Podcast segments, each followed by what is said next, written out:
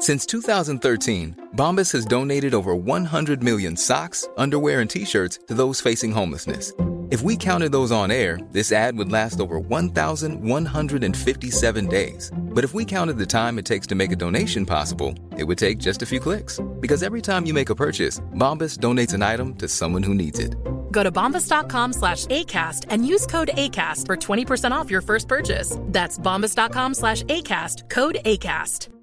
Hiring for your small business? If you're not looking for professionals on LinkedIn, you're looking in the wrong place. That's like looking for your car keys in a fish tank. LinkedIn helps you hire professionals you can't find anywhere else, even those who aren't actively searching for a new job but might be open to the perfect role. In a given month, over 70% of LinkedIn users don't even visit other leading job sites. So start looking in the right place. With LinkedIn, you can hire professionals like a professional. Post your free job on linkedin.com slash people today. Hey there, it's Michele Norris. I'm host of a podcast called Your Mama's Kitchen. When I travel, I'm usually looking for a way to find a taste of home when I'm not at home. And one of the things I love to do when I am at home is entertain. And Airbnb allows me to do that. When I was in California recently, I rented a house that had a great kitchen. And when we were sitting around the table, we we're all thinking, we're in someone else's house. Someone could be in all of our homes as well. If you have a home, but you're not always at home, you have an Airbnb. Your home might be worth more than you think. Find out how much at airbnb.com/slash host. Please be advised that Little Miss Recap contains adult language.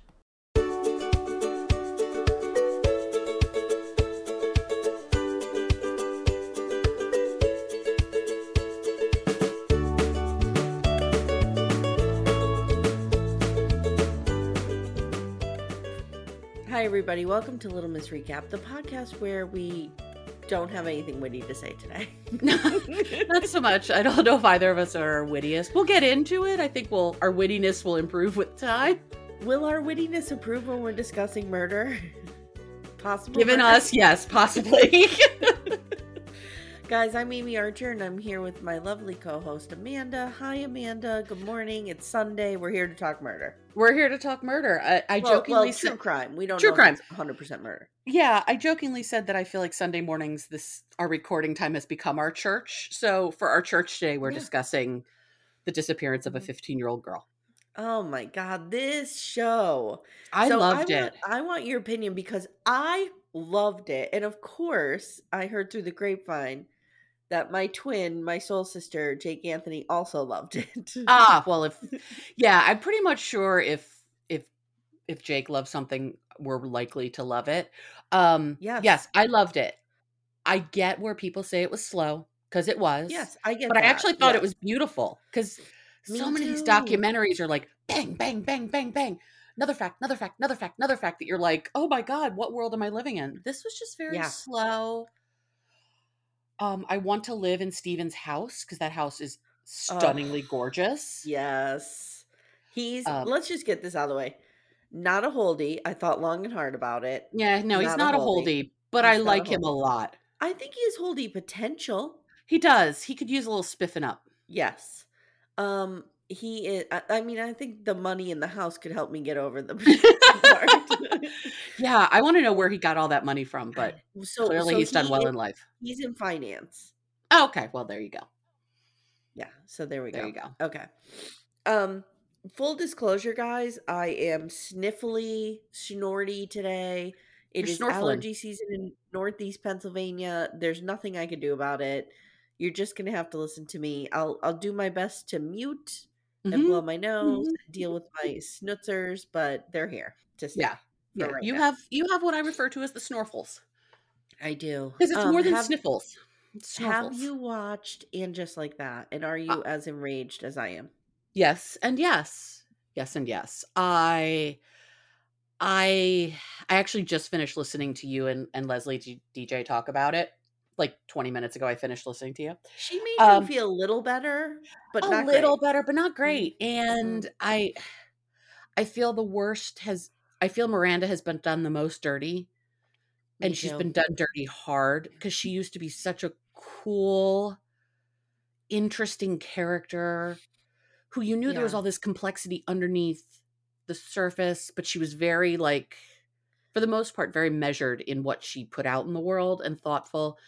And this woman looks like she's, you know, having a a fit of some sort at any given moment that is so not who she is. And everybody's like, "Oh, well, she's so, you know, she's so type A that she deserves a break, and this is just her being off to." No, no, no. We had that No. storyline already. That Yeah. was when she met Steve. Yeah. That was the unusual thing that she did. Steve was her departure. Yes, not this. No. No. In her world, she should not have married a barely making it bar owner. right. But she did. And Right, she she loved him and they were Yes. great. Yeah, um, poor Steve. He's been done dirty, man. He's been done dirty big time. Except I'm kind of I'm kind of hoping we don't see him this season because in the first season they made him be the dumbest bumbling old person I know. who's my I age. I know. Like, are we all getting hip replacements once we hit 50? What's happening? I don't It's know. so- They also made Harry really dumb and bumbling too and I'm like that's not Harry. You heard my theory about the problem with it is it's Encino Man for me. Yes. That is And th- when you said that I was like that's exactly what it is. It's like they put these women to sleep for 30 years, woke them up, not even Yeah. 30, 15 years, Yeah. woke them up and were like now go exist in this world. And I totally agreed what you said with Charlotte not knowing how to deal with Rock's coming out. I feel like that's a that- very legit Yes, that's legit. parenting story. And you could see they wrote it really well. Charlotte wants to do the right thing. She just doesn't know what it is. She's trying. Yes. And she seems to have gotten there, which is great. Yes. Yes. Um, so I can completely appreciate that. I'm really curious what they're going to do with Lily because I think, you know, this will be interesting because Lily's clearly like, yeah, this world we live in is bullshit. Um, Yep. Which feels like the most like teenagery angsty thing to happen anyway. Like I like the that felt real too. Yes, I agree with you. And also the money is a problem for me. Like these people Yeah. are so out of touch. Yeah. I don't understand what's happening. Like it used to be that Charlotte's world was kind of out of touch. right. But But now Carrie everybody lived is. yeah, Carrie lived in a real world, even though she was, but she, and mm. she, she lived so much in a real world that she was broke as hell and still buying four hundred dollars shoes, because that's what twenty year olds do, Yes. Yes. and even early thirty year olds. But Not now she's uh 30 year old. I was buying, you know, easy spirits at Yes. TJ Maxx. I was buying stuff at um, oh god, what was that shoe store that was super cheap? Fabulous footwear. No, um, Pickway. no, Not Pickway. Payless. Payless. Payless. Thing. Pi- Pickway became Payless. oh, did it? Okay, Yes. Payless. Yeah, Okay. I was buying a lot of Alright. Payless because I have big feet too. So Okay. All right. Um. So anyway, a a stinker of a season so far. Let's hope it Uh, gets better. I'm I still gonna watch it. Record with Leslie DJ. Yeah, yeah, yeah. Yeah, I'm still yeah. gonna watch it. Great conversation. Mhm. I like I I agree with many of your most of your takes on the whole thing. Um, but yes, I will hate watch it because I have to. I will too. Because I too. have to. and we appreciate your service. Yeah, thank you. I'm here to to do my service, and I like you and like everybody on the planet thinks we should just forget the second movie ever happened. Yeah, I don't even that was one of the most and I will not allow things. myself to remember any. Don't remember anything. I remember is not good. Don't remember anything. From what Leslie intimated, I guess Aidan was in it. I didn't even know that. I yeah, he about it. he showed up Mhm. in it. They ran into each other in like a market of some sort. I think in they were in Mumbai. Abu. In Mumbai. No, they were in Abu Dhabi. They Oh. were somewhere in the Middle East. Like Abu Oh, okay. Dhabi, Doha, one of They those. ran into Aidan there. Yes, Oh, that's plausible. of course, Okay, of course they did. Okay. All So right. dumb. So let's let's talk about what we're here to talk about today. I'm so glad that you loved this. I thought it was the style was amazing. Yeah, and I The you could you could tell recreations I didn't hate. I didn't hate either. Um, they were a little cheesy, but they were not so bad. And and I also could really see it because she was 15 in 1987. I was 13 in 1987. So we Mhm. were not dissimilar in age. I was My 10. room did not look dissimilar from hers. Like I could really see myself in that place. So when they did the reenactments, I was like, that's that's what we looked like. That's how we dressed. That's There was a lot of Gen X stuff in Yes. this, which we'll get to. But Yeah. yeah, absolutely. I- All right, and- so here's what I have. So we're talking about Burden of Proof. It's on Max Streaming 2023 came out. I eh, I'm I took, you know, a bunch of notes here. I tried to build cases, but here's what I'm thinking we need to answer. Okay. No matter what and, and I asked you to come up with what your theory was, and I Mhm. came up with what my theory was. No, I, I think there's three or four plausible scenarios, but each time I present them, the note hangs me up. Yeah, the note. The note. is the thing that we need to figure out. We need to solve this that note? Yeah, and I don't know if we can. Like, Bite your tongue. We're gonna solve this. okay, okay, I am, I am willing to go on this journey with you. Uh, yeah, it's the note that, it's the note and the mother that trip me up. Okay. Every time. I I agree. I agree. It's Margie. She trips me up. Her her reaction to all of this feels so not normal. My mother and I got into a fight about the mother. Yeah. So tell me about this Very fight. meta. Very meta. Yes. I've I've had an evolution on Okay. Margie. Okay. And my mother hates her. okay. Okay. Okay. I don't know if I hate her, but there's something going on here. And I'm trying to explain to my mother, like, I feel to understand Margie, you have to come at her through the lens of a battered woman. Agreed. And Otherwise, nothing makes sense. and you know, luckily my mother has trouble with that perspective. She's never been in that place. Yes. Thank God. But I think that you have to you have to you can't rule that out. No. No. And you have to think that if the parents are are to blame that Ron was the the looming force over everything. Yeah. Ron. And if he was saying to her, if he was saying to her, do not call the cops, do not do this, do not do that, she was listening. She was. She was. And it's Bottom easy line. for us to sit here 33 years later, 34 years later, and go, oh, well, we would do it differently. Right. But we weren't living in her world. we weren't living in her world. It seemed like she didn't have a ton of support. It seemed Yeah. like because she does have a family, but it seems like they don't live locally, like they're not around. And, and the thing about the mother, the one redeeming thing about her in my eyes was that she literally jumped through every hoop that Stephen put in front of her. She did. She did being everything. hypnotized Yes. She did everything that was asked of her. Though I was waiting without for the hesitation. without hesitation though. The hit the hypnotizing thing was also making me think of love and death and Candy's hypnotism. But yes, yes, yes. Do you like need to me to go into my voices? Are we going to start doing that? All right. maybe. So maybe. let's only if we could talk about se- what sex crimes, crime, sex, sex crimes, crime, sex. sex crimes, crime, sex. Guys, if you're if you're not listening to Love and Death, I don't know what you're doing. We, Yeah. Steph and I went to dinner last night. And we were talking about we need our next show, yes. and we're like, it needs to be something we can make fun of. And I'm like, but on the surface, Love and Death shouldn't be something we're making fun of. No, no, it's it's a a, murder mystery. it's a sad story and it's really well Yes. done. But you guys Yes. nailed the making fun of. Oh, I cackle every time. All right, so here's a list of the main players. We have Stephen Pandos. He is the main character. He is the one who has hired this film crew. Well, he reached out to this film crew. He's, you know, asking them to make this documentary, telling his story.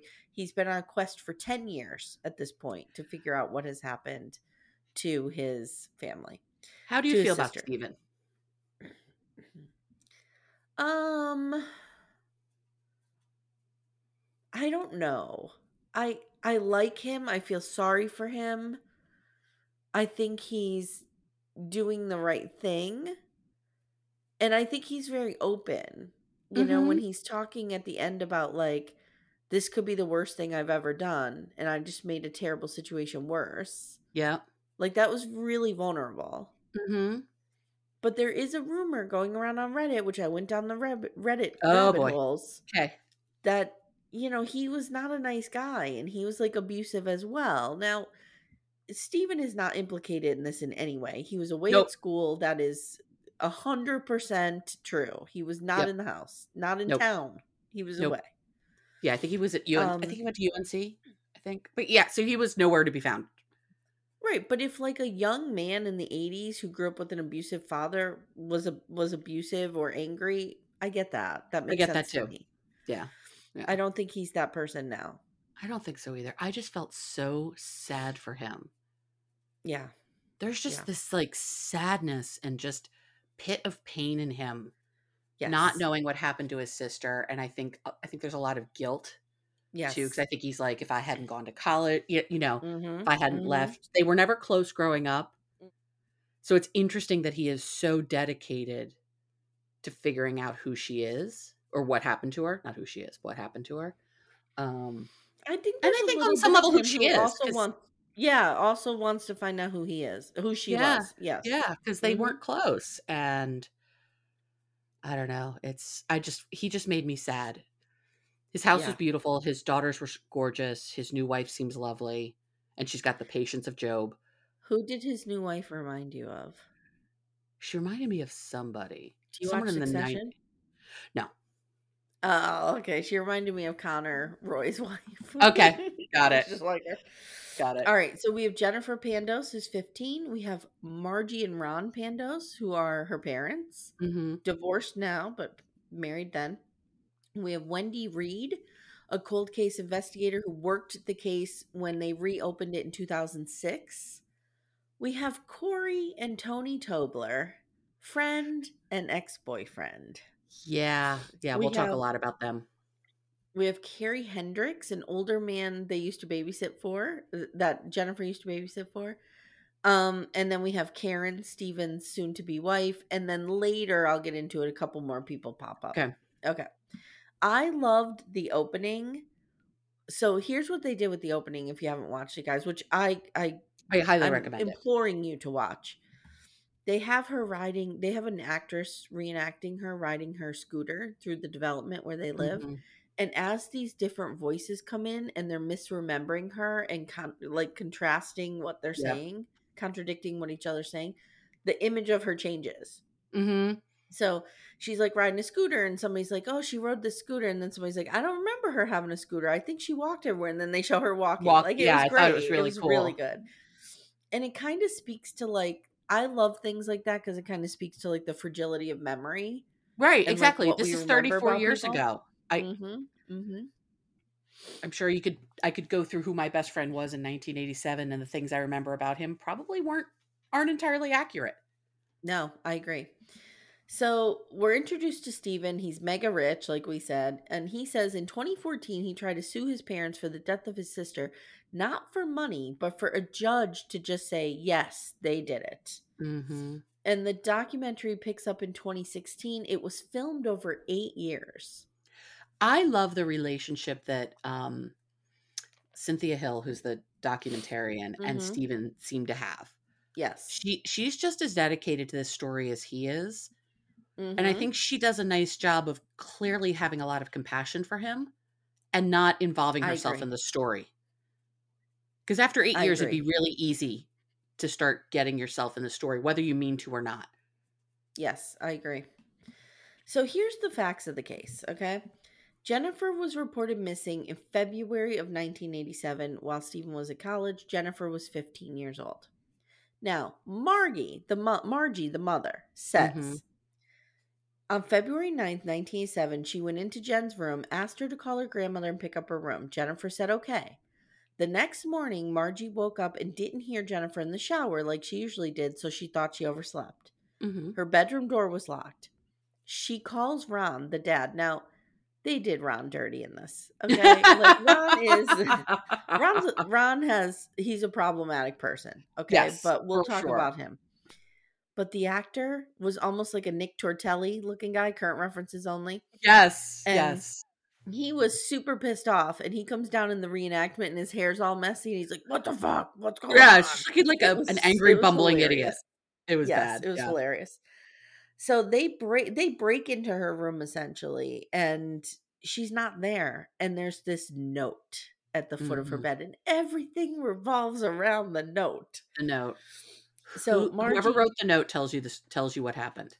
yeah, Margie tells us that this is where her world ended, right there. Mhm. They live in a gated community, and people have to call the residents to come in and out.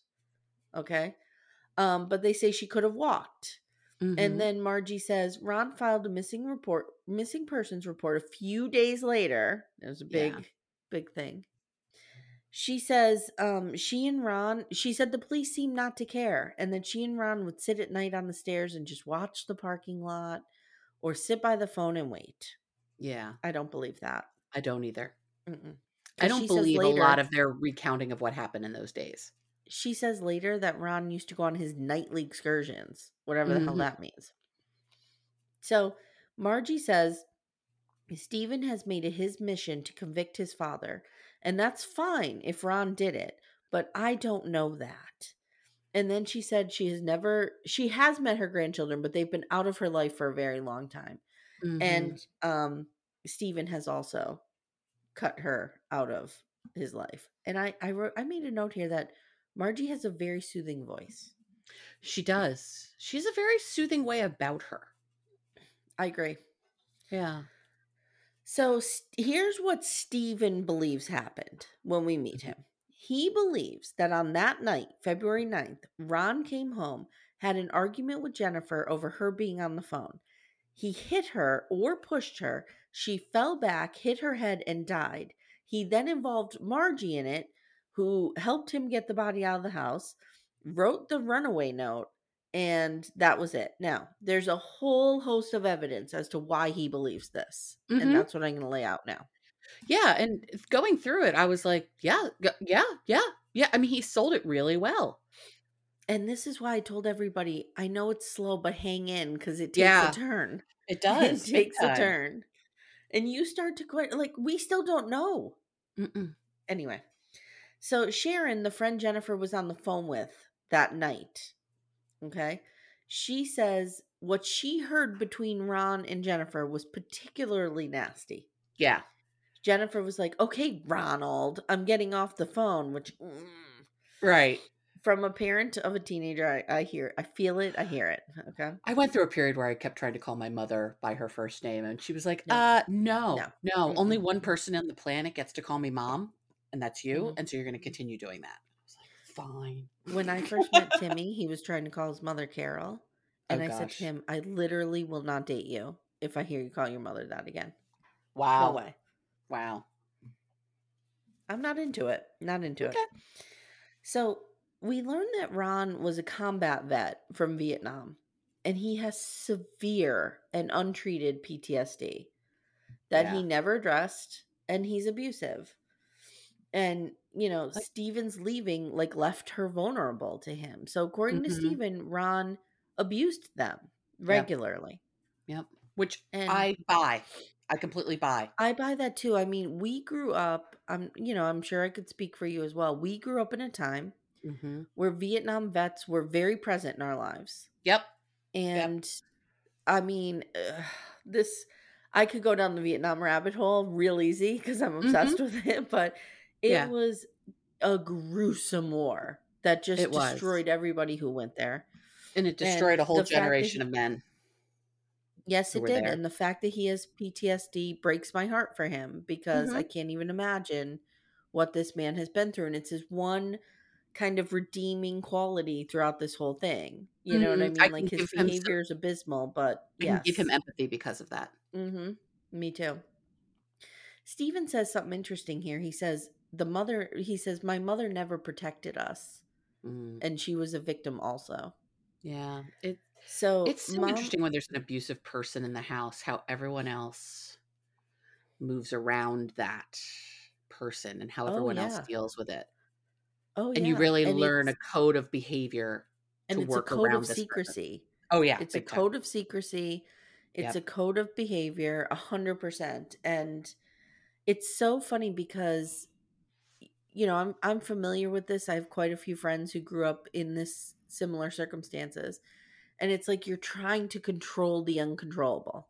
Mhm. You know what I mean? You're Mhm. hanging on so tight to try Mhm. to control what's happening in the house, but it's not able to be controlled. So No, it's, it- it's just yeah, futile.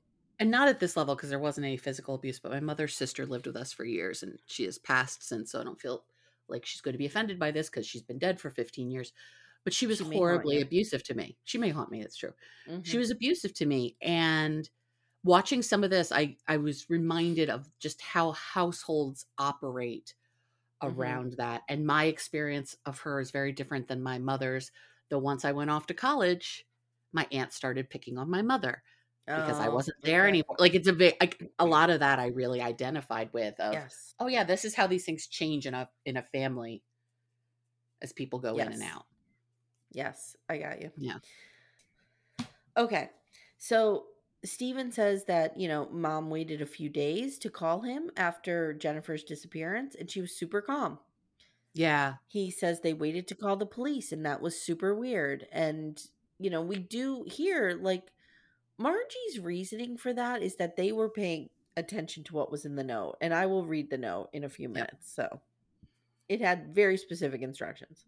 It did. Uh, the police believe that Margie and Ron did this and no Mhm. more than. So if you're Stephen and the police are telling you, we believe this, you're going to believe it. Absolutely. Margie seems to be withholding evidence. She produces the letter and some dental records, all of which the police believe were in the original case file, which went missing. Right. This is a now- whole thing. Yeah, that's another th- weird thing about this. hmm So in 2006, when this case is reopened, Wendy Reed is the investigator. She reopens it. She goes to get the original case file, which would have had all the interviews, every all the evidence they had at that point. It's gone. Missing. It's gone. Mm-hmm. And they searched the they made a point to say they searched the evidence room 3 times for it. Yep. Yep. Three times. Mhm. Put that in your back pocket. So they're like, well, clearly Margie has access to it because she's giving us evidence that should have been in the original case file. Right. So now we see there's this conspiracy that Ron has it. Ron has the original case file. That's what we Mhm. hear. Okay. Ron told Wendy Reed that he went to school in the aftermath. He went to Jennifer school in the aftermath of her disappearance and hung up flyers and talked to her friends, but Wendy could not find anyone to corroborate this. Still can't. don't I believe that. I believe that as well. Ron says he got in his car and went up to PA. Shout out to Pennsylvania. I know. I was like, "Where are you going Mhm. in PA, Mr. Pandos?" Mm-hmm. Mm-hmm. In my To brain, he's going to where you live. I don't know why, but in my brain, he's going No, to in my brain, he was going to Pittsburgh. Ah, okay. I don't Okay. know why. I don't Okay. know why. I don't know why either, but Which wouldn't make sense if he's coming from Virginia. It's only a couple hour drive. It would probably be where I live. Yeah, yeah, yeah, So Ron says he went up to PA to tell his mother Jennifer had run away. We later learned his family did not know for years, years. including grandma. How do you hide that for years? Well, here's the thing that that stuck me. If my kids were missing and I didn't tell my mother, she would find out because she has her own relationship with them Right, and would have at some point tried to reach them right. or come and, down here to see them. and wouldn't the first person, one of the first people you call, be like Jenny? Because if the girls are pissed and they want to get out, they might very well go to their aunt's house. Mm-hmm. Like, They're not going to Jenny's house. but you know what I'm saying? Like, that- yes. that would be the first thing I'd call. I like, understand what you're saying. yeah, if my kid got pissed at me, the first one of the first people I'd call would be like my best friend. Like you might call Steph and be like, the girls might be Yes, showing up on your porch because they're pissed. Yes. Yes. Agreed a hundred percent. But to not tell Nope. anybody, Nope. And I think it says a lot about that family's relationship with Jennifer and Stephen. yeah, yeah, You know what I mean? They And didn't when, have later one. when Stephen sees them, it is kind of like he's seeing them for the first time in two decades. yeah. This does not feel like close family. Mm-mm. Nope. So then they say that um, the parents went right to work because they followed what the note said. But the note also said to put money in Jennifer's account, and they didn't do that. So they did some things the note said, and some things the note didn't. But not say. other things. Like Mm-hmm. if their story is going to be they just followed the note to a T because they were afraid of what might happen if they didn't, why don't you do the big one, which is put some money in her account? Yeah, yeah. Ron and Margie both failed polygraphs. Mm-hmm. Um, and I don't know why I have this written down as a point of evidence, but Ron is an accountant and it was February, so he was busy. Guys, don't piss off an pro tip. Don't piss off an accountant in like March. in Q1, in Q1 of the year. You be nice to accountants because it's not fun for them. Almost everyone thinks Margie and Ron know more than they're saying. There's times where Margie has never called the investigators back. There's, Um, she called him seven times, and instead of answering the phone, she emailed Ron. Yes. Yep. Uh, Ron, on the other hand, called them often. Wendy said almost to as almost as if he was inserting himself in the case, Mm-hmm. which is, you know, we know that's a common thing. They also say weirdly specific hypothetical things like Jennifer Margie said Jennifer could be in the woods or the river or the railroad tracks. right. And Ron says, hypothetically, what if I hit her and she hit her head and I accidentally killed her? There were cadaver dogs that don't get me started on cadaver dogs. I feel like they're so useless. We never see them hit anything. I don't they uh supposedly picked up a scent in the crawl space under the house but found nothing. Um, and then Ron and Margie moved and never called the police and updated their address. And then in 2009, they offer Margie immunity. This is important on everything except homicide, and Yep. she still will tell them nothing. So that What- this is what we come into this with. This is what Stephen is looking at, and you Right. can see from his point of view. You're like, these people are fucking guilty. Oh, I was hook, line, and sinker sold that they did this. Mhm. If the mhm. theory, if the theory holds true that Ron hit her or pushed her or something, Mm-hmm, mm-hmm. she fell and hit her head, why is Mhm. there no blood? Right. Right. Why is there no blood? Why is there? I still. I'll get to my. I'll reveal my theory at the end, and then Okay. you can shoot it down using the letter, and then Okay. I'll change my theory, and then you can shoot it down again. Using the letter. 'Cause this is Okay. this is what my week has been on the phone with my mother. okay. So I love it. uh, now Wendy Reed comes into it, and again, like I said, she picked up the case in 2006, where the original case mis- uh, file was missing. So they had no idea. They had to start over on this case. So she interviews a bunch of people, including Jennifer's friend, including the Toblers. Yes. Tony Let's and talk Corey. about the Toblers. So Tony says that Jennifer went missing in February 1987 and they had stopped dating the summer prior. So Mhm. 1986. Corey says Jennifer had no fear and I just assumed she had left with someone. And Tony's like, oh yeah, it's just like her to run off and think I could do that. And she did. Okay. I, I don't believe she ran off. I don't either. That Corey because she would have popped up by now. I agree. Corey also pointed Wendy Reed in the direction of Carrie Hendricks. She was like, there Mhm. was this dude we used to babysit for. He bought us alcohol, which was totally a Gen X thing. Yeah, and, I And, t- I loved how um, she's like at the time I thought it was awesome, but now looking back on it, I'm like, what the hell were they doing? yes, yes, that is And- exactly how you would feel about it. And this dude has a record. And Wendy's like, well, we weren't able to locate him. So, oh well. Yeah, Yeah, whatever. It's done. Now, we will come back to the Toblers because I Mhm. have a lot to say about them. Agreed. But right now, I want to I want to read you the letter. Okay, so I'm ready. let's let's break this down. Here's the letter that was found at the end of Jennifer's bed, supposedly. Yes. Okay. Mr. and Mrs. Pandos. Already weird, right? Mr. and Mrs. Right. Pandos. Okay. Right. Mr. and Mrs. Pandos, your daughter is with me. She is fine. She's having some problems, though. She needs some time away from this place three to five days max. She is like a daughter to me, and I'm like a dad to her. Here are some of Jennifer's quotes I'm fine. I just need time to think. Both of you, please go to work tomorrow because I will try to call you. I won't call at home, only at one of y'all's work. Cancel my doctor's appointment on Friday. Please put money into my bank account. Do not call the police. I can easily find out if you do, and if you do, I may never come back home. Don't tell my, and something is scratched out, friends about this. Just tell them I'm sick. Please do what I've asked. That's it. That's the note. Mm-hmm. Now, I've inspected this note. Talk to me, Goose. And the word that is scratched out after don't tell, it says don't tell, and then the word A R E R is scratched out, Mm-hmm. and then says my friends about this. Hmm. Could this be somebody her age misspelling O U R? Don't tell well our be. friends about this. Don't tell our friends about this. Mm-hmm. Hmm. Mm. Yeah, it could very well be. Mhm, And the person who mhm. could have said that doesn't strike me as the brightest bulb on the tree who could very easily have known, not known the difference between R and R. Correct. Again, grammar could solve this case. Grammar. Okay. I knew all those years of diagramming sentences would come in handy one day. So now we meet Donnie Norrell and Bruce White. Donnie is a private investigator who worked homicide for Norfolk, the mean streets of Norfolk. Norfolk.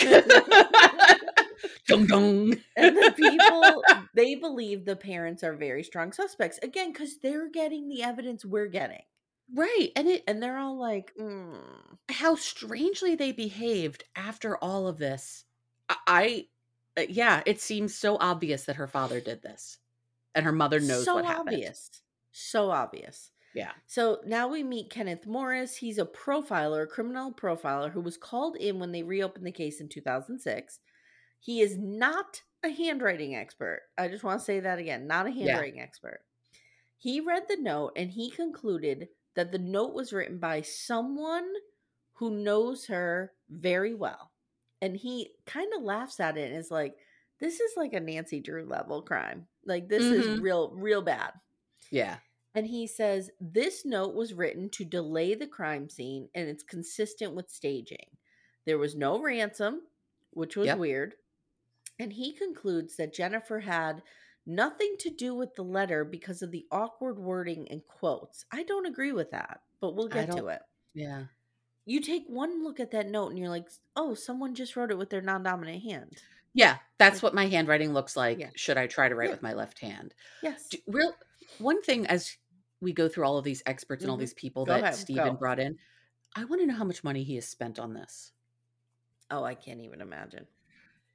I, I- and that just breaks my heart too. Even though Yeah. he clearly has it to spend, like that's heartbreaking too. Yeah. Spend all of this energy and money, and uh, I mean, he could have went, he could have downgraded those countertops in his house and paid for this entire thing. that's true. That's Yeah. true. But he had to have the Carrera marble, Right, he could have went to Home Depot and got those prefab countertops. like the rest of us do. So, um, he also says since the friends knew of, did not know of this father figure that's mentioned, it had to have been a stage scene, which leaves the parents. And then they send the note for analysis, and Jennifer and Ron were ruled out, and Margie was not eliminated. Mm-hmm. Okay. I want to go to a handwriting analysis person. I want to know what my handwriting means. I want to see if I could like fuck with one. Like, Yeah. try to write, you know. Donnie, the private investigator, believes that this note is the key to solving the case, and I believe it. You find who wrote that note, like you said, you find the killer Yep. or the murderer. The per- the you find whoever was Yes. responsible for this. He says it's so weird that the original note was in Margie's possession that it should have been in the case file. Mm-hmm. Now, the original investigator said the original note was in the missing case file and he never gave it back. That's what the original investigator says. But yet, Margie produced Margie it. has it. hmm Jeff Valenis is the other cold case investigator who worked with Wendy when they reopened the case in 2006. Donnie goes to see him. They have a normal exchange, but then they get outside and they're on a hot mic.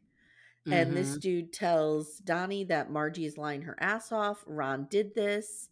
And he says there's a connection that Ron had through the police department who may have gotten him the file. And he said Margie had dental records, even that the dental office swears they turned over to the police. right. Okay. So, that's episode one. So the the case file went missing. Mm-hmm. Margie thought that Ron had it. Why would he have it? And then it magically shows up again. Yes, and keep in mind, a lot of people are going to say like, Margie's not confronting Ron. Margie's, Mm-mm. you know, she we see her emailing him later, and it's very polite. It's very Mhm. again, if this man beat her, which we don't know, but there's a strong indication Mhm. that would explain her very detached behavior from him. Mhm. She's scared of him. She's scared she of him, knows so she's going to do. capable of. She's going to do anything she can to not poke the bear. Yeah, she knows what he's capable of, and that's a learned behavior. Mm-hmm. Okay. So episode two starts with Margie sitting down with the police, and Stephen is begging her to tell the truth. This is when she has the immunity. Yeah. That And was so ins- sad. It was so sad. And she insists she doesn't know anything. And she's like, I understand that I did all the wrong things, but I didn't have my wits about me 22 years ago. That's what she says. Right. Then she says, I didn't eh write the note, I didn't leave it in her room, and I didn't help Ron move the body.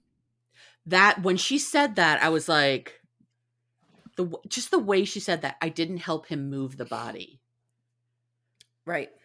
Yep. It, eh, something about that made me go, the fact that you're referring to your daughter as the body. As the body. I know. I said the same thing to my mother.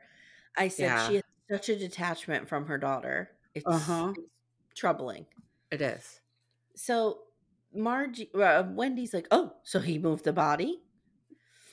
And then the most damning thing here, and we we referenced this, is that Wendy Reed at one point calls Margie seven, Margie seven times. And she doesn't answer. She doesn't answer, and instead of calling her back, she emails Ron. Now, M- Wendy brings up a good point in this interrogation room. She's like, I could have been calling you to tell you we found your daughter. Yep. But instead, she emails Ron and says, I need to talk to you before I call them back. Right, because he's running this whole show. Mm hmm. Mm hmm. It's ugh. Stephen gets frustrated and they leave. um, now the filmmakers interview Margie and we see her getting a package from the National Center for Missing and Exploited Children, whatever. I don't know. The phone rings, she jumps and she says she always answers. She's always waiting for her daughter to call. Yet she didn't answer seven times. Yeah.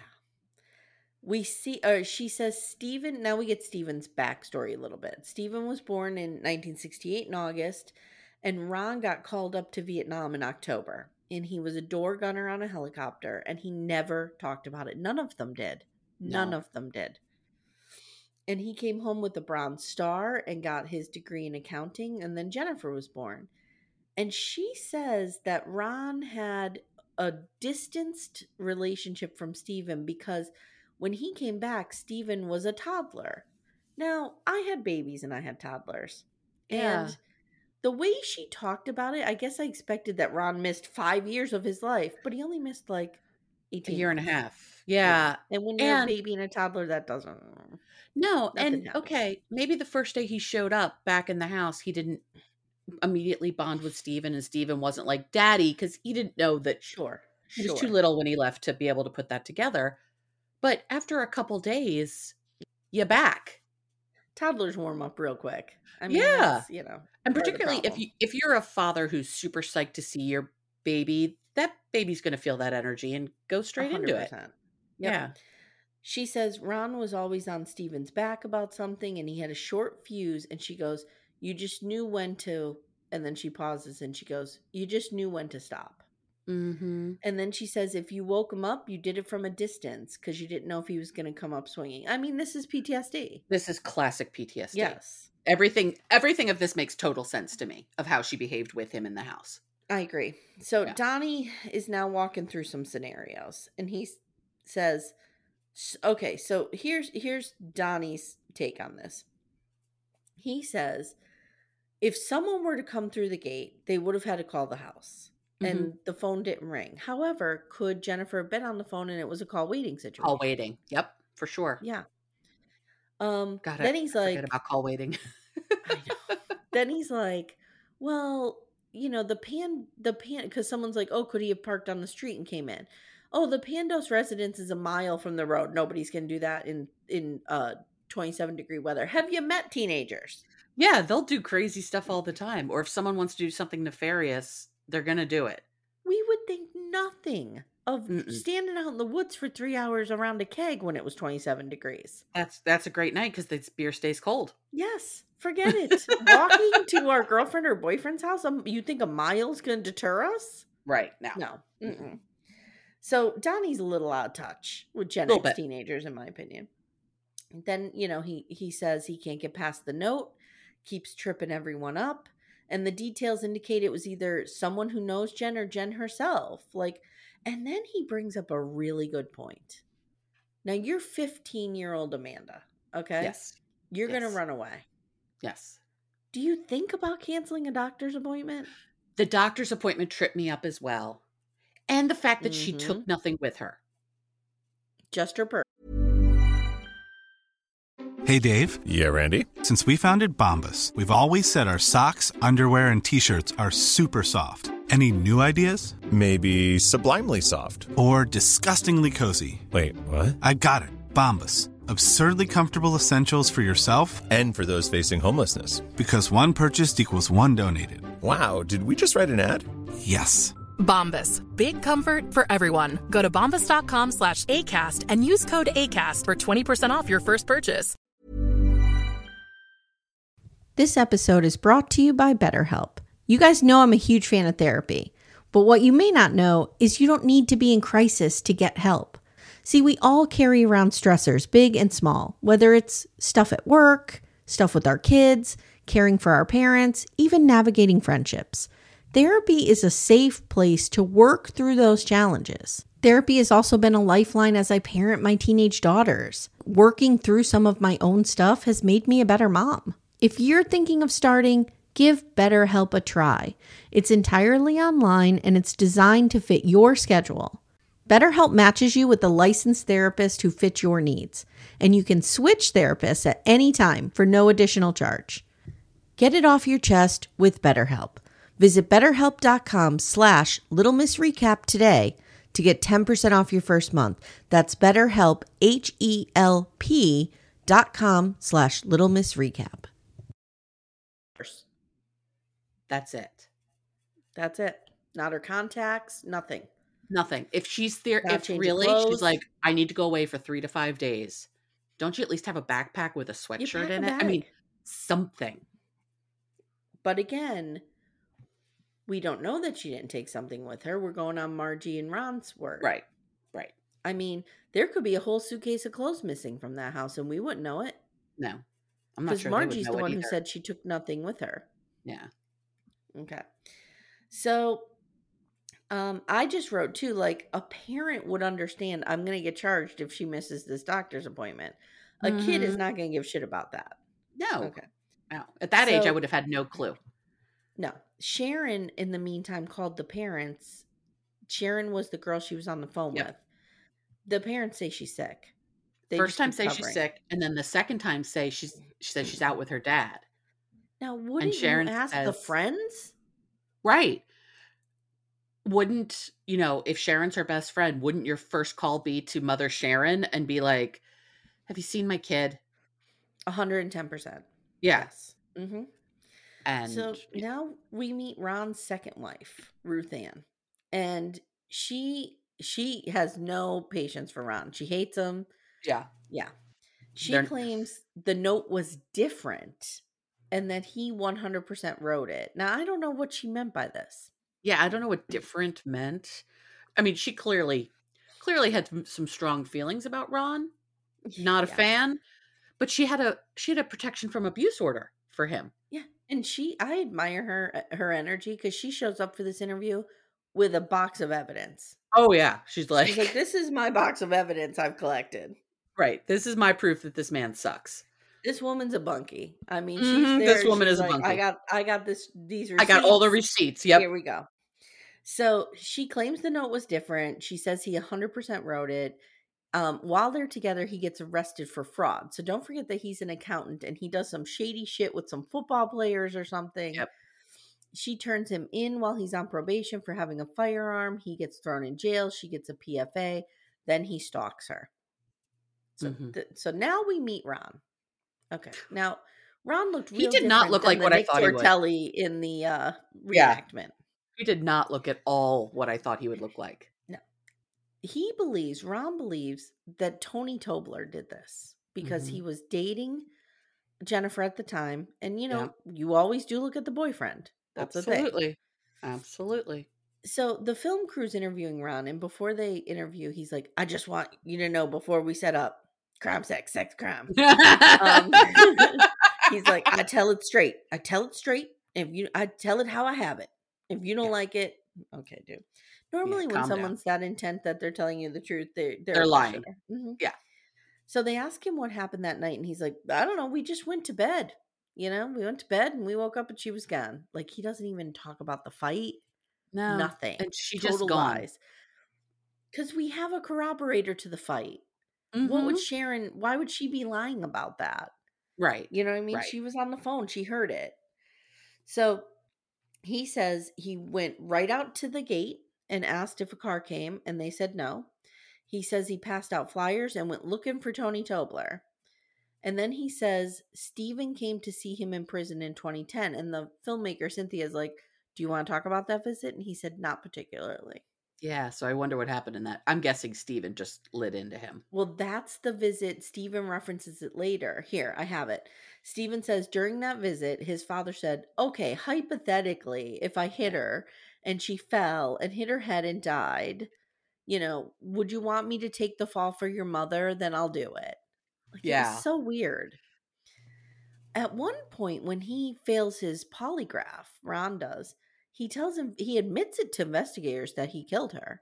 And Yeah. he says, Get a plane and I'll show you where the body is. And then he retracts all of that.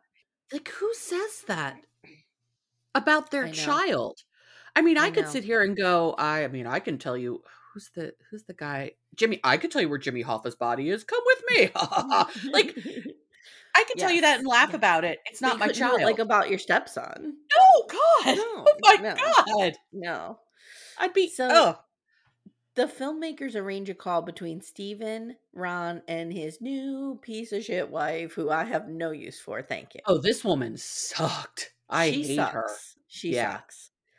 And she's like, she says she has the balls to say, why did Stephen have her declared dead? He must know something.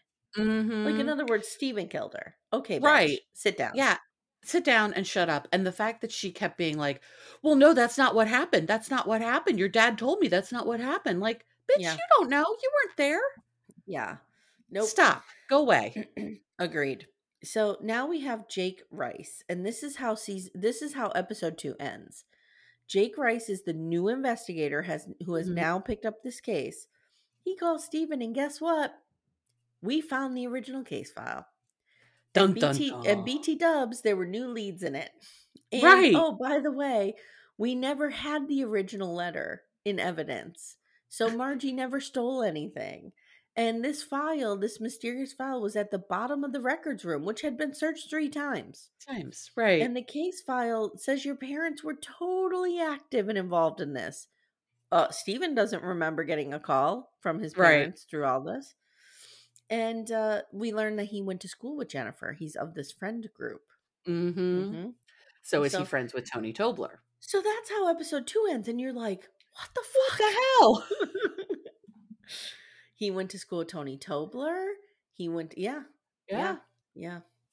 All right. So in episode three, we meet Butch Barr, Stephen's lawyer, who Loved is him. He's like a nice version of Mr. Burns, is what I have Mhm. here. Um, yes. Yes. And he just wants Stephen to reconcile with his mother and get his life together.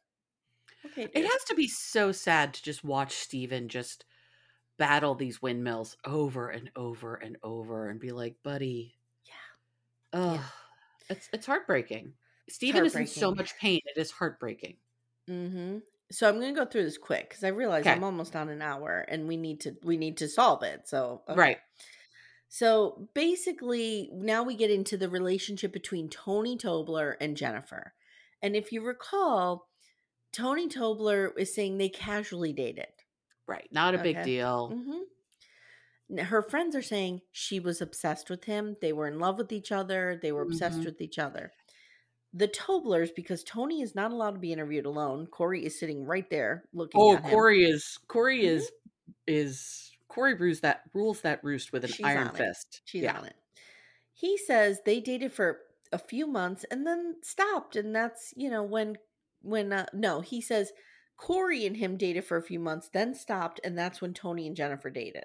Right. And then he went back with Corey.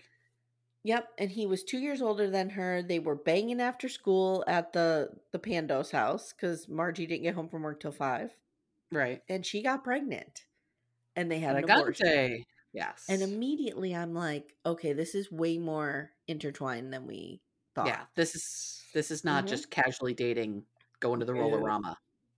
Ron says he was shocked and pissed off, and Tony says Ron didn't like him because it was a major embarrassment for the family. Tony claims that the Pandos lived in this fancy development, which I mean, I guess it was like a It little more nice. upper class. Yeah. Yeah. Um, and Tony lived in a trailer park, and for that, they didn't like him.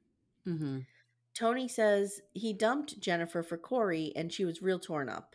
And she would do stuff to terrorize Corey, and she hated her. Now, that's corroborated by the friends. They're all like, Yep. oh, Jennifer hated Corey. Yeah. But we learn later they're still fucking around, and I'll get to that.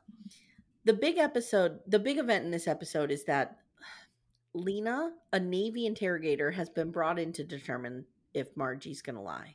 Yeah. I So love she's- this. She's like a human lie detector, essentially. And so they do the interview, and guess what? She doesn't think Margie's lying. No. She does not think that Margie knows more than she's saying she knows. And Mhm. some of the things Margie was saying in that interview were very touching and moving. Mm-hmm. You know what I mean? She was like, I see my daughter. I, I'll never forget that image of her the last time I ever saw her. Like, it was very. This this is mother in pain. So at This this, point, I'm like, okay, maybe Ron killed her, wrote the Mhm. note, got rid of the body, and Margie knew nothing about it. Yeah.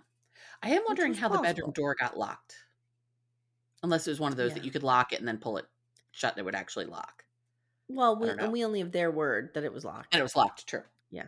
We have to, you really have to make the distinction between all the information that is funneled through the Pandos Yeah. parents. It's true. Because we don't know. So Mr. Burns now breaks down the polygraph and he says it turns out that Margie was deceptive about the dental appointment, but because she couldn't remember. And he says the reason that polygraphs are inadmissible and not trustworthy is they often misread confusion for deception. Right. Which And makes would- sense. And 14 year or 20 some odd years later to go, Thank you. Oh, was her dentist appointment? Was it a dentist appointment or a doctor's appointment? Is it Friday or third? I, I knew I had to cancel an appointment for her. My mother Right. couldn't tell you what day my dental appointment was 30 some odd years ago. I had to call my I had to call my mother and say, How old were my kids when they had the tubes put in their ears? You know that major surgery they had when they were little Right. because I couldn't remember. Yep. So yeah, Yep. I get it. So um another thing I want to say here is we thought they took the polygraphs right away when she was missing and they didn't. They took No. them when they reopened the case in 2006. So it's been Right, so- it was 20 years. Of course, their memory is going to be sketchy. Yes, of course. So then we get to the handwriting analysis, and the producers are talking to the examiner who who made this. He's mm-hmm. the criminal profiler dude, and he's like, "Look, this is a staged crime scene. Like it's clearly that is a thing." But he says, from a profiling standpoint, you would need a lot of information, blah blah blah. So the director basically says, "Did you know the police were looking at Ron and Margie when you made this profile?" And he says, yes, they were the only suspects, Yeah. which is why he pointed to the mother and father. Right. That's all we Mhm. got. Yep. The director says, You know, this is Stephen's smoking gun. And the dude is like, Well, I guess Stephen's fucked up because he hates his, or he goes, I guess he's shit out of luck because he hates his parents and his parents hate him. Like, this dude right. I don't know what to say. No, he was like, okay, great. I'll fill space now. then Jake Rice, the new investigator, comes in. He's like, "Well, your note, your note says if the note was fabricated, blah blah blah." And he's going, "We don't know that Jennifer wasn't around to help this." So everything Stephen has based his assumption on Is now in question. been called into question. Okay, so now we have uh Carrie Hendricks. So now we're gonna start looking at other suspects. Yeah. Carrie Hendricks is the dude that was they were babysitting for who bought them alcohol, and he a hundred percent did.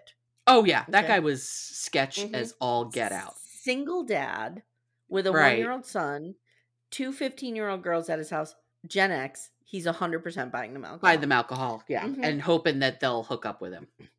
Wendy Reed, yes, Wendy Reed says his name was given to her in 2006, but she couldn't find him. Um, he'd been convicted. He has a record, like a Of pretty course. crazy record. Um, Donnie likes him for this because he has a few assault charges, and he calls one of Carrie's victims and gets gets like weirdo Robin. Okay, so Robin is one of Carrie's quote victims. Okay, Mhm. She says, He tried to grab me, and I said to him, I rebuke you in the name of Jesus Christ of Nazareth. that made me laugh so freaking hard. I was dying. I was like, Wait, wait, what? What just happened? of all the things that someone says when they're trying to be grabbed, I rebuke you in the name of Jesus. Not even just, I rebuke you in the name of Jesus Christ. That would be ridiculous enough to Mhm. begin with. Mhm. I rebuke you in the name of Jesus Christ of Nazareth. of Nazareth.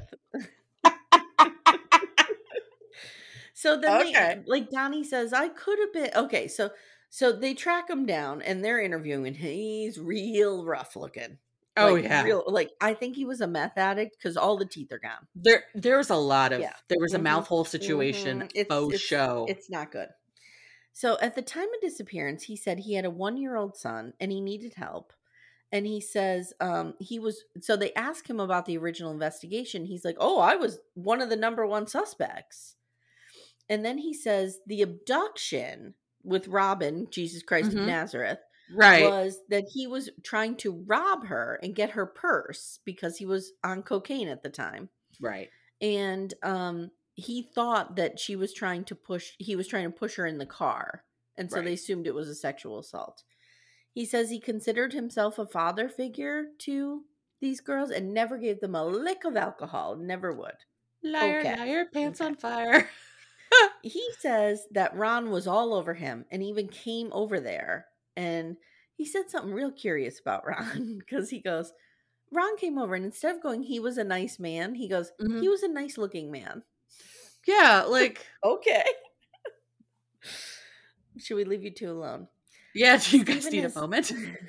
Stephen is not convinced. He still thinks it's his dad. And at the end, we see Jake calling to say he's doing, he's having some testing done on the case. Now, episode four. By the way, that's We where I thought the whole thing ended until I was smart enough to look it up, and and I don't know why it like didn't show up, and I was like, what happened. but thank God I looked, otherwise I'd be like, and we're done. Oh wait, So now Margie has, Margie, I don't know why I keep calling her Margie. She's Margie. she's Margie. is um agreeing to undergo hypnosis. So she's Yeah, undergoing hypnosis She'll do now. everything, which is what Everything. everything. Uh, her story does not change. The episode focuses now more on Stephen and Margie's relationship. We see Stephen Mhm. getting married, like on some cliffside in like Switzerland. It's amazing. Right.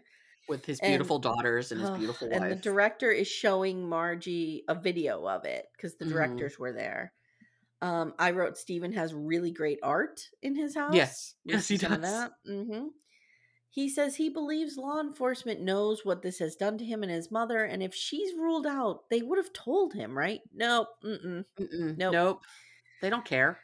He calls Jake and he's like, Look, Jake, are my parents still suspects? Like, what's going on here? And Jake says, Your parents did not help themselves. Mhm. Like, their behavior was super weird, and I can't rule them out. So they are still in the mix. That's Right. what he said. But he's like, I'm getting some handwriting analysis done. Now Stephen hires another he hires his own handwriting analysis. right. I appreciate Stephen's energy because he's like, I can't wait for this shit. Right. I, I got things to do, places to Mhm, go, people to mhm, see. We're mhm. figuring this out, and I have enough money to throw at it. So I'm going to find Yeah. my own people. So this handwriting analysis rules out the father and the mother, and she even ruled out Carrie Hendricks, which how they got his handwriting, I have no idea. Maybe like, right. please can I buy like it's always funny, please can I buy two crack rocks for $2,000? But um guess who's back in? Tony Tobler. Tony back Tobler's in. back in. Yep. Mhm. She said it's not a hundred percent, but like he's he's under suspicion. Mm-hmm. Now Jake Rice calls Ron. We don't see this. This happens off camera and tells him they're pursuing new leads and he's pretty much exonerated. Mm-hmm. So the filmmakers, uh, Ron must have told them. Yeah. And he tells Ron that there was a piece of the info in the file, the original file, that was overlooked. And it's a one armed man named Charlie May. And I'm like, is this the fugitive? What is that? Yeah, exactly. Where that was my same thought as well. Like, are we going to be getting Harrison Ford in on this? Because I'd be, I'm down for that. And this guy had um, a connection with Tony Tobler. Mm-hmm. So the filmmakers also learned there's a secret grand jury, and Tony Right. Tobler and Charlie May are both there. No one tells Stephen this. Nope. Okay, now the film jumps to eight months later. Jake calls Stephen to ask if mom has any other writing from Jennifer or Tony. They need more Tony. Mm-hmm. Guess what, Amanda? She magically has a box of all of Jennifer's letters that I can just pull right out, and there's 50 notes in there from Tony. That not only gives the handwriting sample, but provides much context about their relationship. Yes, that Oh it was not God. casual. Whew, okay. This is insane to me.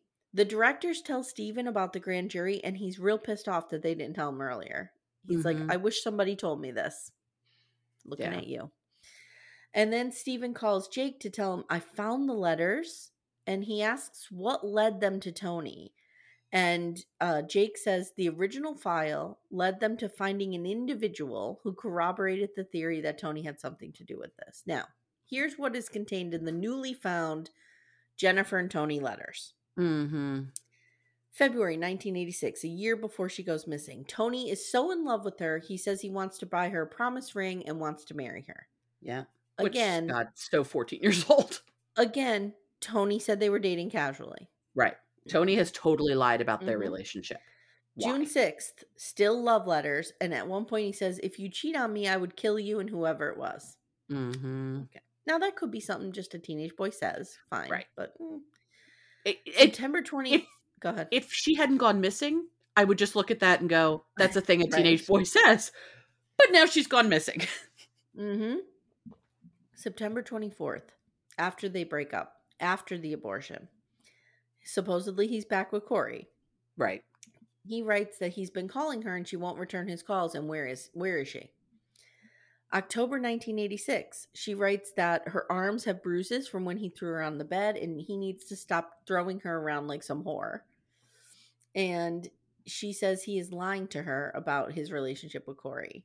So they were totally sleeping together behind They were still back. banging. Mhm. Ha- absolutely. And I want a camera pointed on Corey's face when she sees this part of the documentary. I do too, because, Mm-hmm. ooh, Although I think there is a world where Corey's involved in this, and we'll talk about that. Okay. So Stephen watches the footage of Tony being interviewed by the producers, and they ask Tony, where did the rumors of Jennifer having mental health problems start? Was it from your breakup? And he laughs and he's like, How long do y'all think we dated? Because it wasn't Right. long. it wasn't, there was nothing anybody would be upset about. Yeah.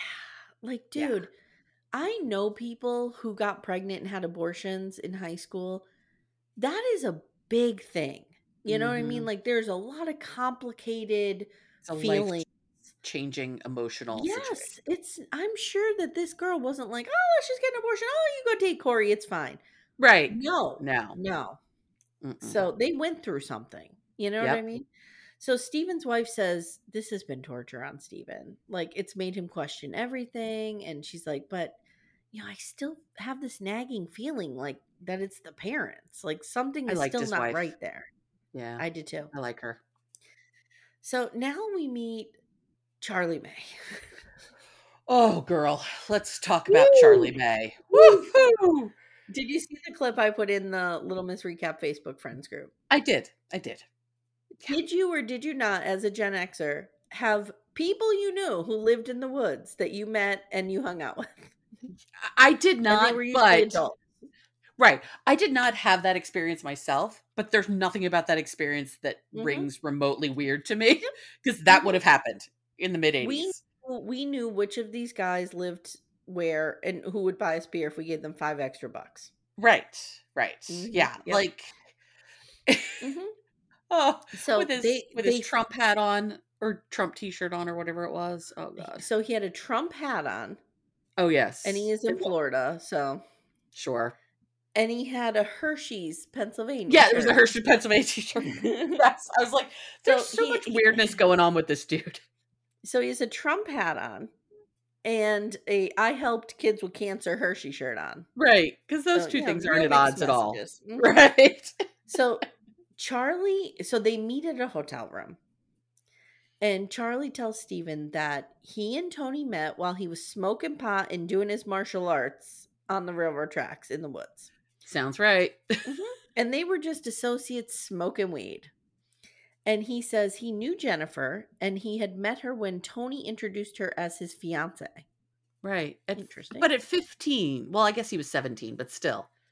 Yeah, yeah. He Tony's was two years 17. older. Six, yeah. 16 or 17. Still Mhm. And weird. don't forget, I mean, in the 80s, it was not unusual to get married at 20. You know Yeah. what I mean? So Tony called him one day and asked, How do you get rid of a body if you need to? And Right. he goes, I just told him, Well, you put it in a barrel of acid, which you can obtain from an open construction site, and you can obtain the acid where they clean brick at all of these. Like, it was real specific. Uh, okay. I am a 50 year old woman. I would not know the answer to any of these questions. Well, I've watched enough true crime. I think that I can say you can dissolve a body. You know, I I've would know acid, but I wouldn't necessarily know where to get the I supplies. wouldn't know where to get it. I would Right. know that you could probably get a 55 gallon drum on a construction site. Only Right. because my husband's in construction. Yes. But I would not know But where to otherwise, that acid. I have no like, idea. I don't know. Go to Home Depot. I don't know where they sell it. Hi, do you have the acid that dissolves human bodies? yes, ma'am. Aisle six, three quarters of the way down on the right. so then he says Tony told him eventually that he got in a fight with Jennifer. He hit her, she fell, she hit her head, and she was dead. Then uh, Charlie says he hadn't heard from him for a while. And then Tony called him a few weeks later and said the problem was, quote, taken care of. Right. Charlie I want to know the date of that call. I know, me too. Charlie says, I thought this was a joke, so I didn't say anything at the time. And he also says he didn't share this information with the police in 1987 because he goes, and I'm quoting him here, because everything, and he points to his head, because everything was so crazy and still is. Mhm. so I don't know what he's talking about. Yeah, I, I have a feeling there's a lot more people living in Charlie May's head than just Charlie May. I have a feeling So- Charlie May has some brain friends. brain friends. So- That's my new the- phrase. The film crew asks if he's told anyone else this ever, and he's like, no. Then he goes, Sir, would you mind if I could pray with you? And Stephen's like, Sure, why not? Sure, Jesus whatever." Nazareth. yeah, the prayer. I was like, with your um, Trump hat and your Hershey's t-shirt, now we're gonna pray. Sure. So, sure we are. you know, obviously, Stephen thinks this is true. The filmmaker's like, "Mm, he doesn't seem super Reliable. like super credible to us. Right. Then we have this scene where Stephen says, I feel relieved that my parents might not be guilty, but at the same time, you know, I've caused so much hurt on an already tragic situation. I carry a lot of guilt Yeah. with me for that. I'm Then sure. they pan to Margie, and Margie says, the filmmaker says, Does Stephen need to, does he owe you an apology? And Margie says, Absolutely not. No, I do not need an apology from Stephen. What he is doing fills my heart, but it breaks my heart at the same time. And she says, He doesn't need to do anything. All he needs to do is walk through that door. yeah. And is- I to me is the ultimate sobbing. mother. I yeah, was that that rang so true to me as a mother. Mhm, Like all he mhm, has to do is mhm. come back hmm and we're good. Yeah. Yeah.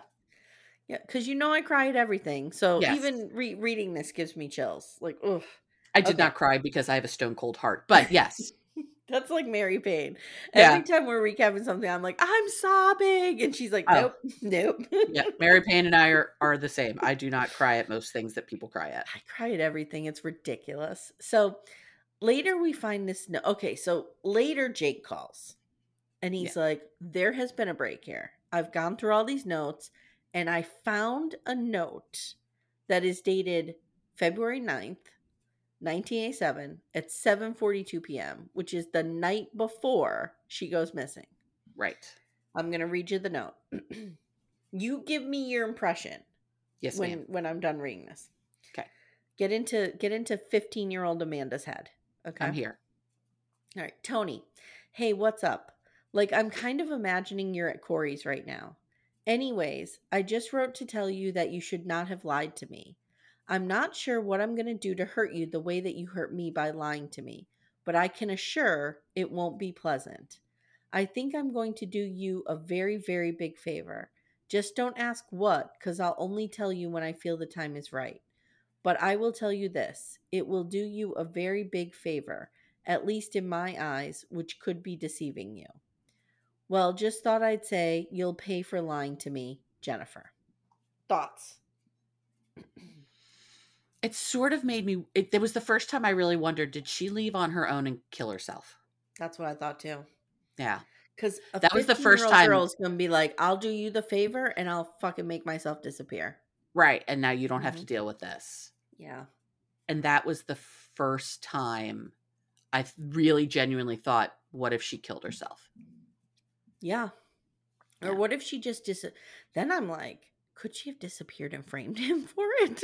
right and could she have just could she be living in like you know I don't think she's alive. i, don't think, she's alive either because Margie said there was a, a shady truck stop near them and blah blah blah. And I think if she did leave on her own, which is entirely possible, mm-hmm. she probably was found by someone who was a had piece of shit nefarious intent yeah and did something. hmm So Stephen has a different read on the letter. He's like, she was gonna bust him for a lie. I Mhm. don't. I didn't get that impression.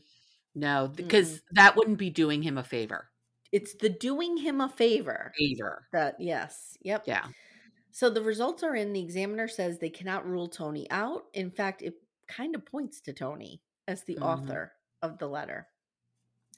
Then we get this whole thing where they're testing the letter for DNA, um, and they it, that's all inconclusive because right it's been too long everybody's touched that fucking letter. right it's been too Mhm. long and there's been no chain of custody on this letter so anything that comes off of it i don't i don't uh, to me it doesn't matter Yeah, we could have tony's like saliva all over it and it'd be like well everyone else has touched this so who the hell knows we see we see Stephen chatting with Wendy Reed about so okay, so in order to get Tony's DNA for the letter, they needed an affidavit which will lay out probable cause. So Mhm. Stephen goes and he gets a copy of the affidavit from the public records at the courthouse and um he gives it to Wendy Reed and Wendy Reed's like Charlie May is not reliable.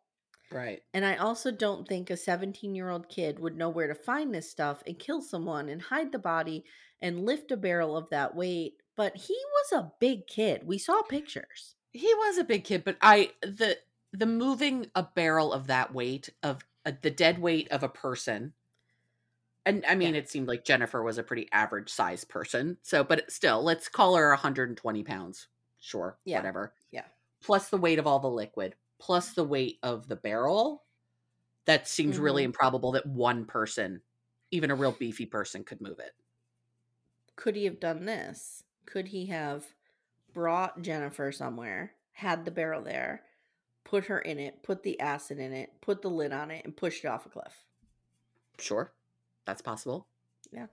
They need to find her body, is what they need. yeah yeah that's the only way they're ever going to truly solve this is to find her body So another thing I want to say that I forgot is they went through all those notes again from Tony and Jennifer, and Tony makes reference to Charlie May several times, Mhm. almost in like an alarming way. At one point, he says he's crying about Charlie. I don't know. yeah like about. his attachment to charlie seemed real Mm-hmm. sketchy Charlie, his Charlie's our Junior. We used to have this guy named Junior.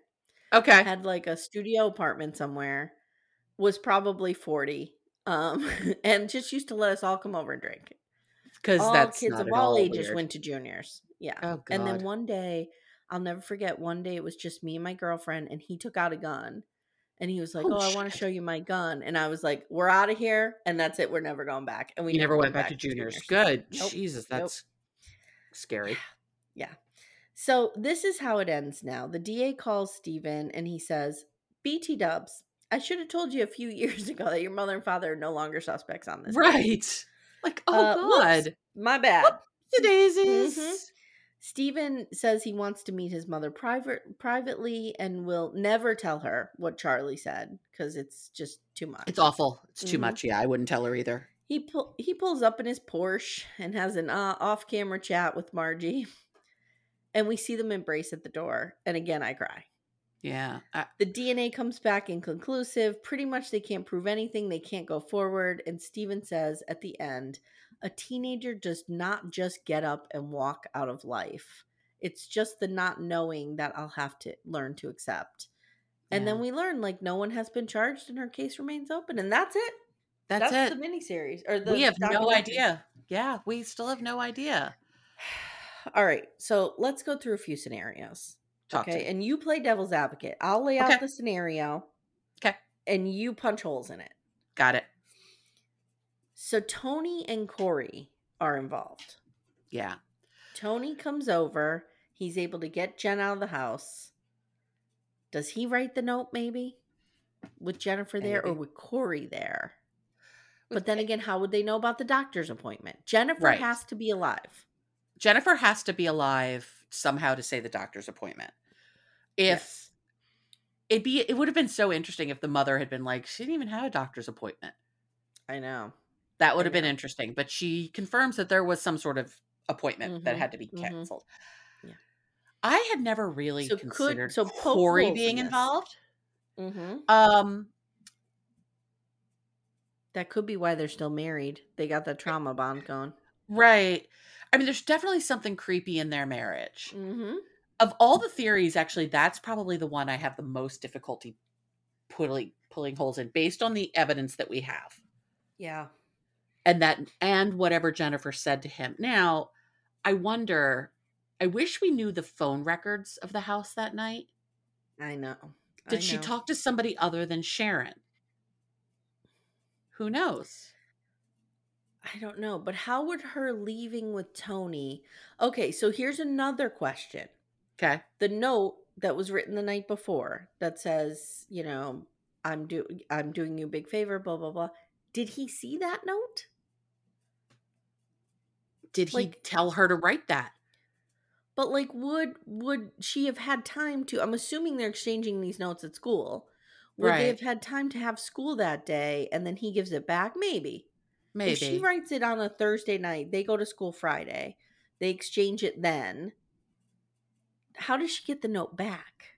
Is the weird part. well, the thing is she writes it th- she writes it within hours of her disappearing. no, she wrote it the night before. Did she write it February 9th or February 8th? She wrote it February 9th and they said that she went missing February 10th. Let me see. I'm going to That's the morning. That's the day they discovered. The night of February 9th is when she disappears. Okay, well that note was written At February seven o'clock at night. Yeah. Okay, hold on.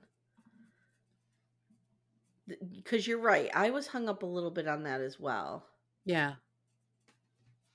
I think you're right. I think February 9th. So could she have wrote it that morning in school? Potentially. Now, the time said 742. Did it say P or A or PM. just 742? PM. PM. So then she didn't write it at school. If we're going to take the time, if she's going to put the time on there, that that note never made it to school. Right. It was in her notebook. Yeah. Was she going to give it But to him the gives next us- day? Yeah. so so again, it does not I never looked at that note as being evidence against Tony. I looked at that note as being an insight into her, where she was. Yep. So I don't think it matters. I think we know that this is where she was with this. hmm So And their relationship was much bigger than Tony led on. So we know he's lying. So did she leave on her own? Is there a world in which the parents still did? What is your what are your thoughts? What is your theory that you think happened? I think if almost anything, it is more likely than not that she left on her own more and more. Um, if I, I feel like they've done enough to exonerate the parents, and yet I'm still not sold on the father not being involved. I can buy Margie's not involved. Um, I could buy that too, I think. and doesn't know anything. I think we Um, could buy that. Yeah. Let's yeah, let's say Margie's that is good. solved. Margie's, out- Margie's out, good. of the loop. and I'm glad she and Steve, Stephen have reconnected. Um, Yeah. I heard an interview. Kate Casey interviewed this filmmaker and Stephen. oh, and did It's we learn anything? And Stephen Okay, said that he's very close to his mother now and she has a good relationship with the daughters. Oh, good, good. I'm Mhm. glad. Um, I'm glad for that healing for all of them. Mhm. Um, I can't rule out that the father did it. I just can't. I He's can't just either. so scary to me, and so menacing. And I And the fact like that he's gone on to have abusive behavior as an adult. right outside of this, yeah. Um, So uh, I- it uh, to me, it's one of three things. Tony did it, but again, then how does he deal with the body, et cetera, et cetera, et cetera? How does he get the body out of there?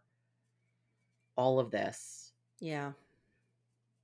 Basically, she. I, I can't. I can't get to a world where she died in that bedroom. Because how do we get the body out of there with no sign of anything? Let's say she did fall and hit her head. There's no blood around the room. Like, I'm gonna poke a hole in our theory that she left on her own. okay, You're 15. You're leaving on your own. Why disguise your handwriting? Yeah. And why not bring anything with you? Yeah, why not just write the note in your handwriting? Right. Somebody Right. else was there. Somebody else was and there. I think it was Tony. Yeah. And maybe he showed up and he was like, let's go, let's do this. I'm dumping Corey. I'm here for you. Yeah. Let's go meet Yeah. Charlie. Let's go get high with Charlie. By the way, Charlie then Mhm. goes, eh, eh, eh. what if Charlie killed her?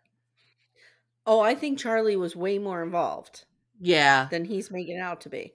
Agreed. If she did not walk out of there on her own, I think the most likely thing is that Tony is involved.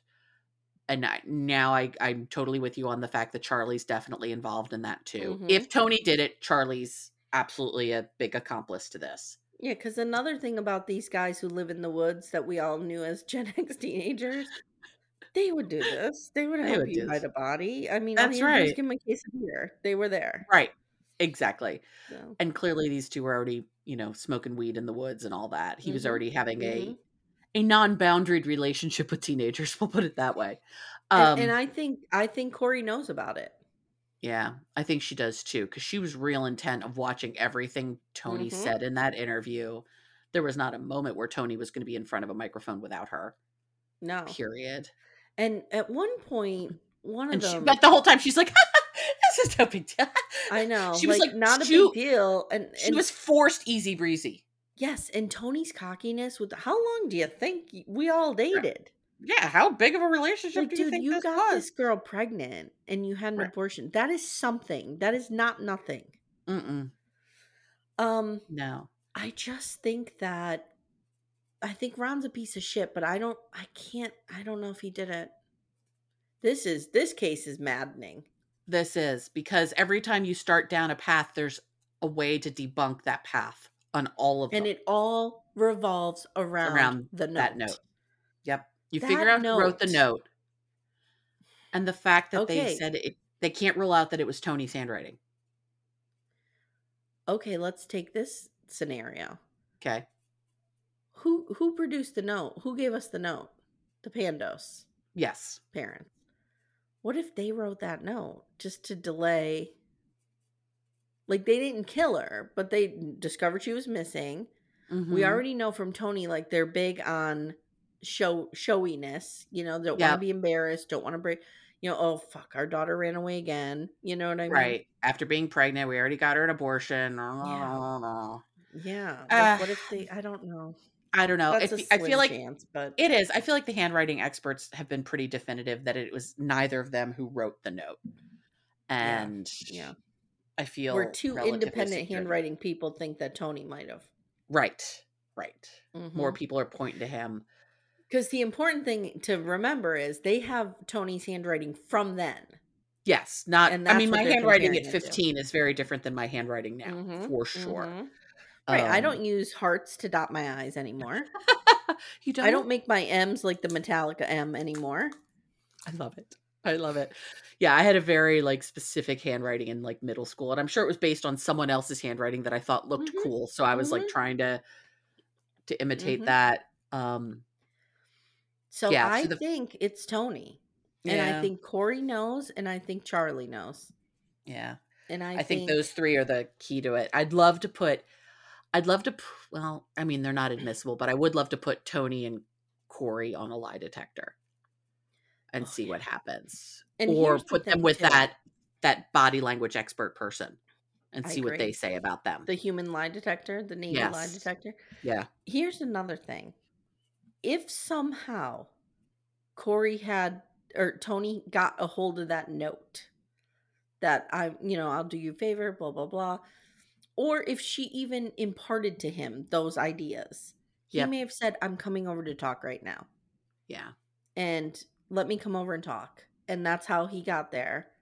Yeah. And let's go somewhere. Let's go away for a few days. Let's talk about this. let's figure we'll, this out. We'll write a note to your parents so they don't call the police because I don't want to get in trouble. right. Let's figure this out. Let's go. You know what I mean? he gets her out. And that's that. And it would had to have been after he talked I mean, because we know we know she was alive when she talked to Sharon at like ten thirty at night. Mm-hmm. Because it was that because that's why Ron came in yelling at her. It's past the time when you're allowed to be on the phone. Totally Yeah. real, normal thing. At that age, my mother Yep. also at like ten thirty would have been like, eh, Yes. we're done with the phone Yeah. for the night. That's Um, another thing, guys. She they gave her the master bedroom on the ground floor with its own sliding door. Yeah, that's very that was also strange to me as well. Um Yeah. but whatever.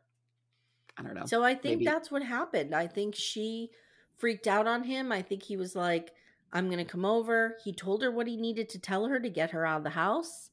You Yeah. know, let's just let's run away together. Let's be together. Let's go to Charlie's for a few days. Don't take I ju- anything. let's leave this note to throw your parents off. I wish we had phone logs of that night. I feel like that would also tell us a lot as well. Was there an incoming or outgoing call to Tony? I think because their house backed up to all those woods, I Mhm. think they just went in and out through the woods. yeah. Because Oh, for sure. Charlie lived in the woods, so know, Yeah. it's there. easy. Yeah, getting in and out of that development, the fact that there was a guard, that it was a gated Yeah. community, all that tells me is that someone didn't drive up. That's the Yes. only thing it tells you. Someone did not bring a car there to get her. And again, But- we're only going on Ron's. Although the original investigators probably asked the I'm sure yeah. they would have to have. Oh, that's another Hopefully. thing. Wendy Reed is like, isn't it odd that this file just reappeared? randomly reappeared. Yeah, Yep. that's who had the file because someone had it. It wasn't Mhm, mhm. missing. They went through that room three times before it. And then it Yeah. randomly showed up, and someone randomly went into that drawer, and it was randomly in the bottom in the back. Like, mm-mm. Mhm. And then all of a sudden, all guns blazing at Tony. and Tony has lived in that that community his whole life. It's not Mhm. weird to think he's got buddy many buddies potentially in the police department. Yeah, but this would Um, hurt him, not help him. Yeah, Like he would want that file gone. he would. I don't know. Maybe that file coming back. What if Jake Rice was Tony? What if Tony was Jake Rice's bully? Oh, And Jake Rice is like, I'm to Jake Rice is like, fuck this guy. Fuck this guy. Hey, if I had a chance to Hmm. frame my middle school bully for murder, I might not. It would take me a moment to decide not to do that. Let's put it that way. Oh, I would a hundred percent do it. and then, I, like, as they were going to jail, then I'd be like, "Psych!" And I would- All right, girl. Well, I don't know if we've solved anything, but I think we've landed on it's some- most likely a, a Tony. plausible thing. Yeah, yeah. that makes the That she most sense left. with that what she we know. left of her own free will with With Tony. Tony. Because you know how teenagers are. He was probably like, "Let's run away together. Let's go be. Let's go to Right. Charlie's house for a week." We'll You stay know what I there. mean? We'll figure out how we're gonna be Mhm, together. We'll get it mhm. together. Charlie's a grown up. He'll help us out. Like Mhm. Yep. you know I, at that age you still sort of have magical thinking of what grown-ups can do to help you figure stuff out Sure. yeah Even even Charlie doing his little martial arts on the tracks with the joint Right. hanging out his mouth. mouth and one arm but that's fine I don't even know. i want to, i want like would like to see videos of charlie high doing martial arts with his one arm on a train track I just i need feel like more that's Charlie. waiting to be a music video Mhm. Yeah, we I need more Charlie. Yeah. i don't really Um, need I more need charlie but i less need more Charlie, charlie in my life, but more Charlie more charlie on this documentary yes Yes. exactly exactly All right. Well, thank you for covering this with me. My pleasure. Thank you for recommending it. I I- it's an excellent documentary. It's slow. It doesn't does So not give you a pretty bow at the Mm-mm. end, but that's okay. They don't all have to. Um, I am watching. I just want to recommend Murders at Starved Rock. So this was Oh. a documentary. It's three episodes long that came out. I want to say two or three years ago. And Okay. Starved Rock is a national park or state park outside of Chicago. Okay. And in 1960, three older women, like women in their late 50s, early 60s, were murdered there brutally.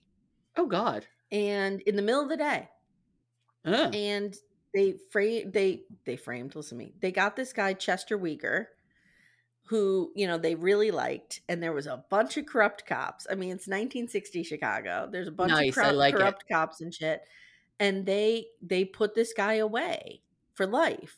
Okay. And fast forward, the film is made by the prosecutor's son. So the prosecutor puts Chester Weger away. This kid Steven grows up. Oh my god, his name is Steven, oh. I think. Um, this kid grows up like with Chester Weger as his boogeyman, and his dad is Sure. the town hero. You know, his dad put Chester Weger away. Right. And it was the case that made his father's career, and he's a very famous prosecutor because of this, and blah blah blah blah blah. And now this kid, I don't know, maybe his name's Dave, I forget, but he's like, I'm gonna, I'm starting to think Chester Weger may have been wrongfully convicted. oh shit. He is on his own trying to out. solve this case, and he's like clashing with his father, Oh wow. but also nobody will talk to him because he's this prosecutor's son. sure. it's so sure, sure, sure. interesting. It's so Ah. interesting. I'll have to watch that. I I just also watched Take Care of Maya. Oh, Stephanie was watching that. Oh. Oh, it's so good, but it is so I almost cried. This Oh. cold, cold heart almost cried. Okay. You will wail cry. Yeah, I don't know this. if I could do it. I Do heard it. it's It like was about a so good. CPS situation. Yeah. Yeah. Yeah. Yeah. It's basically about mom. medical kidnapping. Ooh, okay. Yeah. And uh it's absolutely heartbreaking and but a beautiful another beautiful documentary. I might have to watch it. I don't know. I'm almost out Murders at the Road Rock. Okay, I'll put that on my that. list. Yeah, it's really good because it, Cool. especially like learning how they solved murders in 1960, which was basically like a couple of bros just were like, "That's the guy." Right, and now we're gonna do it. Um, what channel is that on? uh, Max. Okay. It's on Max. Yeah. Okay.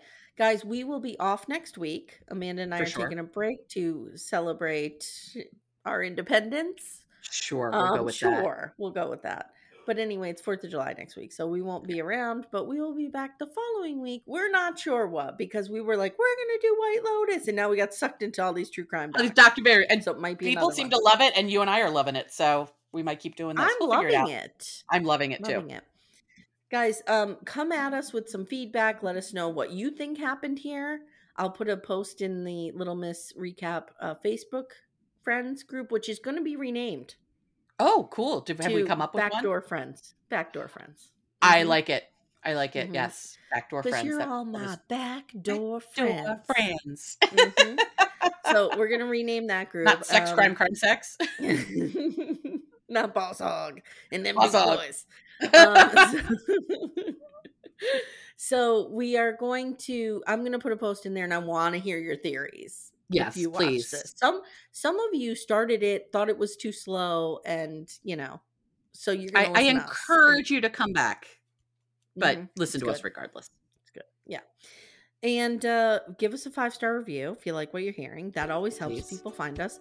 And do me a favor and just tell like two or three people about us Yeah, in your life. we don't Yeah, we don't need millions, but just a couple. pass a note. pass a note around. Mhm. Hey, uh, the fact that I found someone in the wild recommend us, I was like, oh, oh, That was oh. great. That was awesome. great. Yep.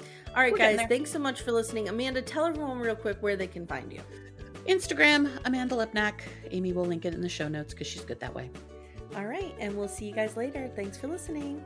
Take care, everyone.